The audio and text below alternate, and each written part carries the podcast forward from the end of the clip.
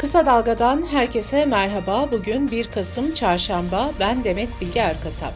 Gündemin öne çıkan gelişmelerinden derleyerek hazırladığımız Kısa Dalga bültene başlıyoruz. Gezi davasında aldığı 18 yıl hapis cezası kesinleşen Türkiye İşçi Partisi Hatay Milletvekili Can Atalay ilişkin Anayasa Mahkemesi'nin verdiği hak ihlali kararı yerel mahkeme tarafından uygulanmadı. İstanbul 13. Ağır Ceza Mahkemesi kararı Yargıtay 3. Ceza Dairesi'ne gönderdi. Doğçevelle Türkçe'den Ali Can Uludağ'ın haberine göre dosya önce Başsavcılığa ardından 3. Ceza Dairesi'ne gönderilecek. Dairenin önünde iki yol bulunuyor. Bunlardan ilki karar verme etkisinin yerel mahkemede olduğunu belirterek kararı 13. Ağır Ceza'ya iade etmesi. İkinci yol ise dairenin Anayasa Mahkemesi'nin ihlal kararına ilişkin bir karar vermesi. Yargıtay 3. Ceza Dairesi daha önce Gezi davasında verdiği onama kararında Anayasa Mahkemesi'ni anayasa hükmünü değiştirmek veya ortadan kaldırmakla suçlamıştı. Ali Can Uludağ'ın aktardığına göre bu yorum nedeniyle Yargıtay'dan direnme kararı çıkabileceği de konuşuluyor. Türkiye İşçi Partisi Milletvekili Can Atalay da Anayasa Mahkemesi kararına rağmen tahliye edilmemesiyle ilgili açıklama yaptı. İstanbul 13. Ağır Ceza Mahkemesi'nin dosyayı Yargıtay'a göndermesine tepki gösteren Atalay, Hakimler ve Savcılar Kurulu'nun soruşturma açmasını istedi. İkili devlet anlayışını kabul etmiyoruz diyen Atalay, mecliste üyesi olduğu İnsan Hakları İnceleme Komisyonu'nda toplantıya davet etti. CHP Genel Başkanı Kemal Kılıçdaroğlu da partisinin grup toplantısında bu konuya değindi. Kılıçdaroğlu, AYM'nin daha önce emsal kararlar olmasına rağmen mahkemenin talimatla karar aldığını savundu. İstanbul Anadolu Cumhuriyet Başsavcısı İsmail Uçar'ın Hakimler ve Savcılar Kurulu'na gönderdiği dilekçenin yankıları sürüyor. T24 yazarı Tolga Şardan, Milli İstihbarat Teşkilatı'nın bir rapor hazırlayarak Cumhurbaşkanı Erdoğan'a sunduğunu yazdı. Şardan'ın aktardığına göre para karşılığında verilen erişimin engellenmesi kararlarının yanı sıra soru işaretlerine neden olan tahliye ve tutuklama kararlarına imza atan yargı mensupları da belirlendi. Diyarbakır'daki gazeteciler davasında hakim ve savcının yeni görev yerleriyle ilgili HSK kararnamesini sosyal medyada paylaştığı gerekçesiyle tutuklanan ve 99 gündür cezaevinde olan gazeteci Fırat Can Aslan hakkında beraat ve tahliye kararı verildi. CHP'nin hafta sonu yapılacak 38. olağan kurultayı öncesinde Merkez Yönetim Kurulu Kemal Kılıçdaroğlu başkanlığında son kez toplandı. BBC Türkçe'den Ayşe Sayın'ın haberine göre Kılıçdaroğlu kurultayda kavga yaşanmaması için uyarıda bulundu ve kurultay bayram havasında geçsin mesajı verdi.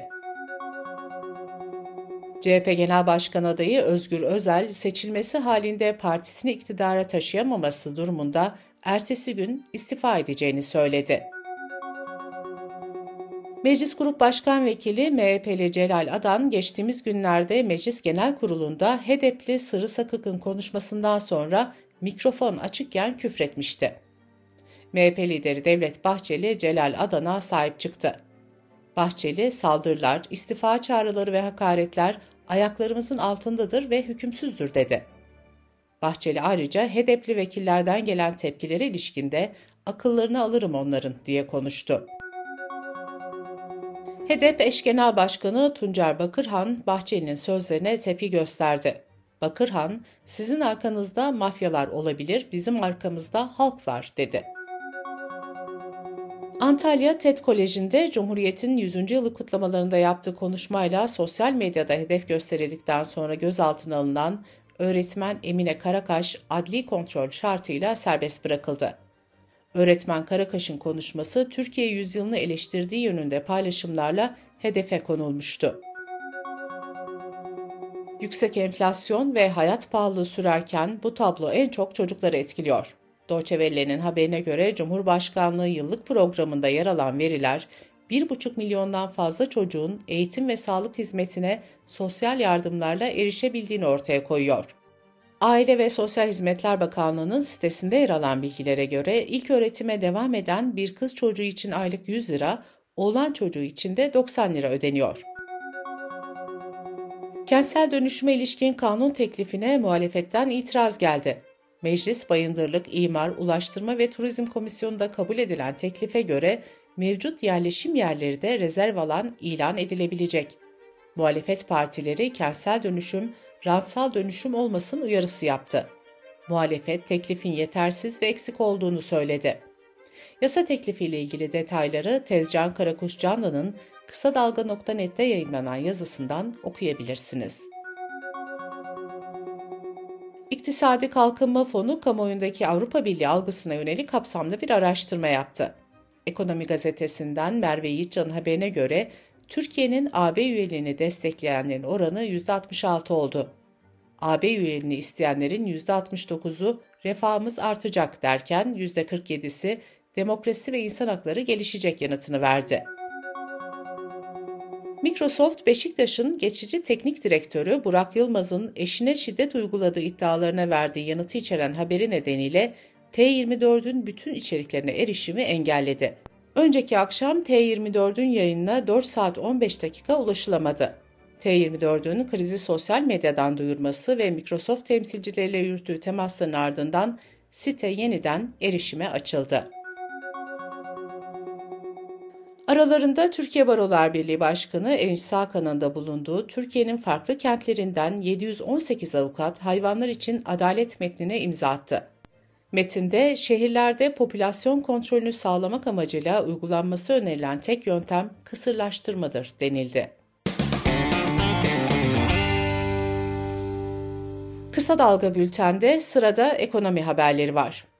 Türk İş aylık açlık ve yoksulluk sınırı araştırmasının sonuçlarını açıkladı.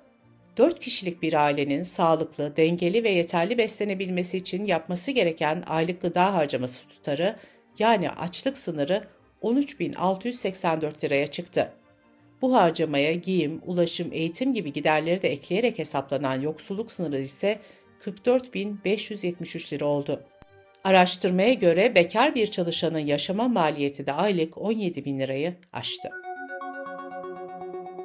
Motorine 1 lira 57 kuruşluk indirim geldi. Benzin fiyatlarında ise değişiklik olmadı.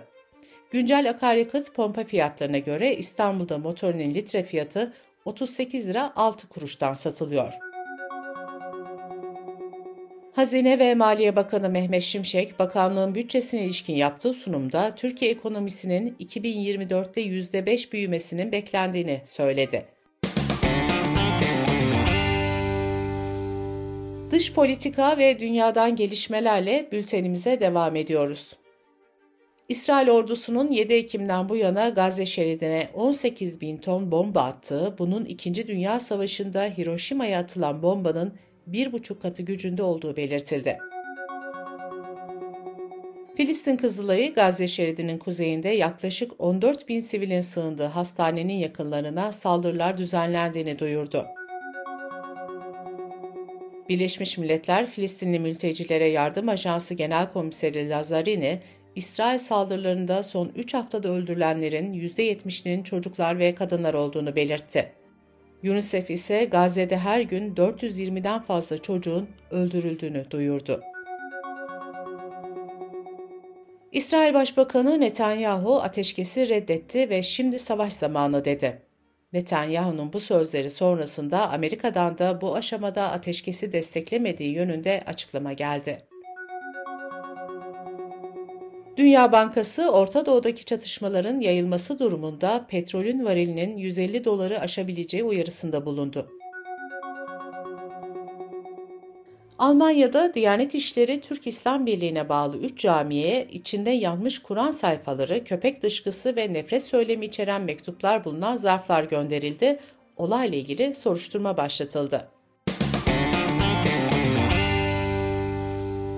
Bültenimizi kısa dalgadan bir öneriyle bitiriyoruz. Ferdi Akarsu ve Mehveş Evi'nin afetlere hazırlıklı dirençli kentleri anlattığı podcast'ini kısa dalga.net adresimizden ve podcast platformlarından dinleyebilirsiniz.